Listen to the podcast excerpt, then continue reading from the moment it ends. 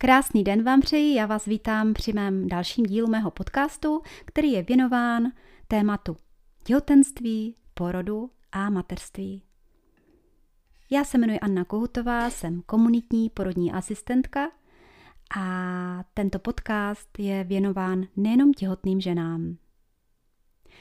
Dnešní díl bych ráda věnovala tématu měření porodu na centimetry. Dovolte mi nyní, abych vás provedla krátkou vizualizací. Zavřete si své oči a představte si, že se milujete se svým mužem. Je přítmí, všude jen světla svíček, ticho, anebo příjemná hudba. Cítíte se bezpečně a uvolněně. Pomalu se odpoutáváte od reality, ztrácíte kontrolu nad sebou a nad svým tělem. Nevnímáte čas ani prostor a najednou se dostáváte do zcela jiného stavu vědomí, ve kterém vnímáte jenom vaše emoce a příliv velké lásky. Vyplavuje se vám hormon lásky a to je oxytocín. Zrychluje se vám dech, zrychlí se vám tep a zcela se oddáváte tomuto zvláštnímu pocitu. Stop. A nyní máte tři minuty na to, abyste dosáhla svého vrcholu. A pokud ne, tak muž, se kterým se milujete, odejde. Co myslíte, stihnete to? S velkou pravděpodobností ne, protože se vám vyplaví hormon adrenalin a ten zastaví vyplavování oxytocínu. Začnete se více soustředit na čas, na techniku, na pohyby, na dýchání a odpojíte se od přirozené sexuální funkce svého těla. Začnete přemýšlet, jak to stihnete a zda to vůbec stihnete. Prostě s velkou pravděpodobností svého vrcholu nedosáhnete. A stejně tak je to i s porodem. A jak si vlastně mohu dovolit jej srovnávat s milováním? Protože u porodu se vyplavuje ženě stejný hormon jako u milování. Je to jednoduché. Rodící tělo také čeká na svůj vrchol a tím je porod. A pokud má žena podobné podmínky jako umilování, přítmi, ticho, intimitu a může se napojit na svůj sexuální mozek a nikdo ji nevyrušuje a neříká, co má dělat, neurčuje jí čas, za jak dlouho má porodit, pak může porod proběhnout většinou tak, jak má, tedy instinktivně. Všechny ženy mají u normálních porodů stejné rysy chování. Když se na ně dívám, tak jsou prostě překrásná. Mají většinou zavřené oči, zakloněnou hlavu a výraz jejich tváře je smyslný.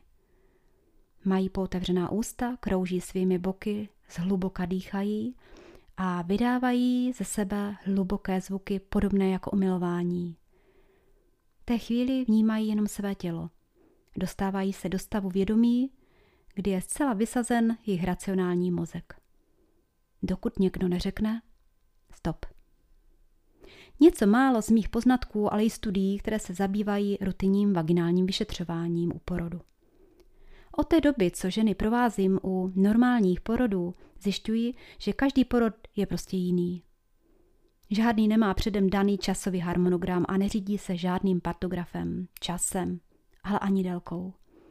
Kontrakce jsou buď dobré, anebo slabé. A když jsou slabé, tak většinou to má svou příčinu, na kterou je dobré přijít. Vždycky se ptám, jestli má žena klid narození. Hmm, zda se cítí bezpečně, zda jí teplo.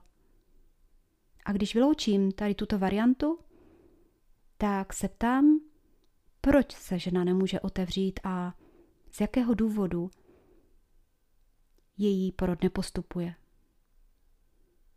Zjišťuji v té chvíli, kde je vlastně její dítě. Jak do porodních cest schází. Jestli nemá problém vstoupit do porodních cest. Protože pokud tomu tak je, pak tělo reaguje vlastně velmi moudře. Nepůjde proti samotnému dítěti a proces se většinou zastaví. A v tomto případě není vždy žádoucí kontrakce zesilovat umělým oxytocínem. Pak tělo nereaguje obraně a jde mechanicky proti dítěti. Některé studie zjistily, že cervikální dilatace, tedy to, jak se žena otvírá během porodu, je vlastně nelineární a nepředvídatelná. To znamená, že neplatí pravidlo co centimetr to hodinu, jak se často ženám říká. Porodní asistentka ani lékař by neměl měřit porod na centimetry, ale ani na čas. A častá je bagatelizující věta, no vy jste jenom na 2 cm, to ještě není k porodu. Přitom jsem byla tolikrát svědkem, že během dvou hodin se žena otevřela třeba i o 6 cm. Takže není vhodné podrývat sebevědomí rodícím ženám, když jim tvrdíme, že děložní čípek je vhodným ukazatelem toho, zda porod postupuje či ne. Děložní čípek nemusí být vhodný ukazatel porodu. A nemusí být také vhodným ukazatelem toho, zda žena dobře rodí. Definovat bolest podle centimetru je také poškozující. Jako například věta jste otevřená jenom na 2 cm a už to nemůžete vydržet. A co budete dělat, až budete na 6? Je to další podrývání pocitů ženy, které proběhne hlavou jediné. Tak to asi už pak nevydržím, to radši umřu. A nebo mi nějak pomožte. Neexistují tedy žádné důkazy o prospěšnosti častého rutinního vagino- vaginálního vyšetřování žen u porodu. Protože vaginální vyšetření je poměrně invazivní a mnohdy bolestivé pro ženy, zvlášť pokud je provedeno při kontrakci.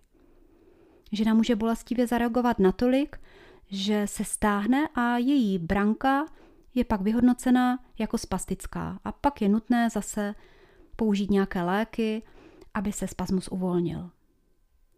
Vaginální vyšetření také není vždy přesné, protože každý zdravotník má jiný rozměr své ruky a svých prstů. Pro někoho tři může být pět.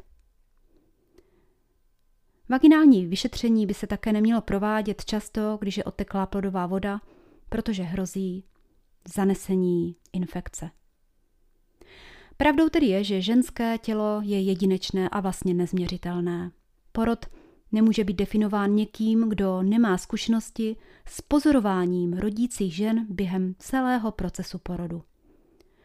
Porodní asistentka anebo lékař by měl umět zhodnotit porod na základě subjektivních a jiných příznaků, jak daleko asi porod je. A to, když ženy budeme více u porodu pozorovat. Porodní asistentka také nemá mluvit o porodu se ženou na centimetry – má ženu spíše povzbudit slovy Maminko, děťátko sestupuje, hlavička už rotuje, branka je měkká, hezky se otvíráte. Vždy by za takovým výstupem mělo zaznít něco pozitivního. Vaginální vyšetření by mělo být tedy spíše doplňujícím vyšetřením, když třeba děťátko nevstupuje dobře do pánve anebo má problém se v pánvi otočit. Pak je samozřejmě vhodné zjistit a často i nutné, jak hlavička děťátka do pánve vstupuje, jak děťátko naléhá, zda je dobře skloněné. Ale vždy by vaginální vyšetřování, pokud je nutné, mělo proběhnout jemně, s respektem. Ideálně po nahřátí, po kontrakci, a vždy se souhlasem ženy. S jejím dechem, s uvolněním poševních svalů.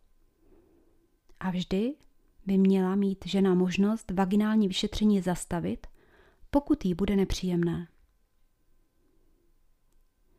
Ženě v té chvíli by mělo být teplo, měla by být přikrytá dekou a v místnosti by nemělo být mnoho lidí. Měly být být dodrženy zásadní intimní podmínky. To, co je tedy důležité, když žena má být vaginálně vyšetřena, je získat si její důvěru a po tomto vyšetření vždy ženu pochválit za to, že se dokázala u tohoto vyšetření uvolnit a vždy říct něco pozitivního. Těším se někdy příště naslyšenou.